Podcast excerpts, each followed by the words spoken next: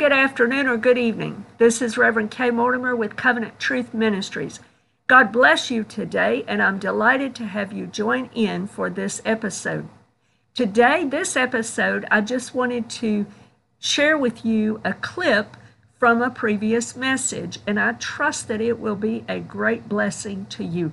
Without further ado, let's get right into this clip. God bless you, and I pray it ministers to you today. In Psalm 113:3 talks about that we should hallel God. We should hallel his name, Yah. That means to cause a shining or praise, to make a boast in and we should do it continually. You know, when the sun sets here in our in wherever you are, wherever I am, it's going to rise somewhere else. It's never actually setting and resting somewhere. There will be light elsewhere when it's dark here.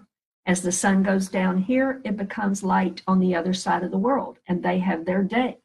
And so, what, what that is telling us is that all over the globe, there should be a shining and a bragging and a boasting of God continuously.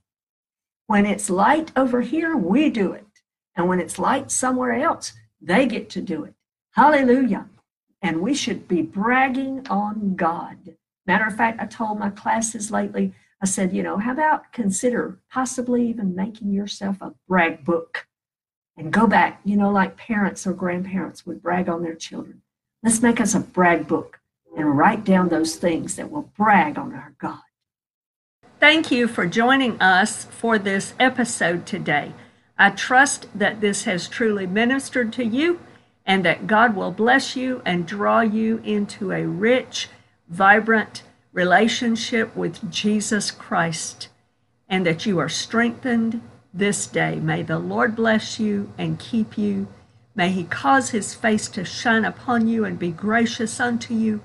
May he lift up his countenance upon you and give you his shalom. In Jesus' name, amen. God bless you today.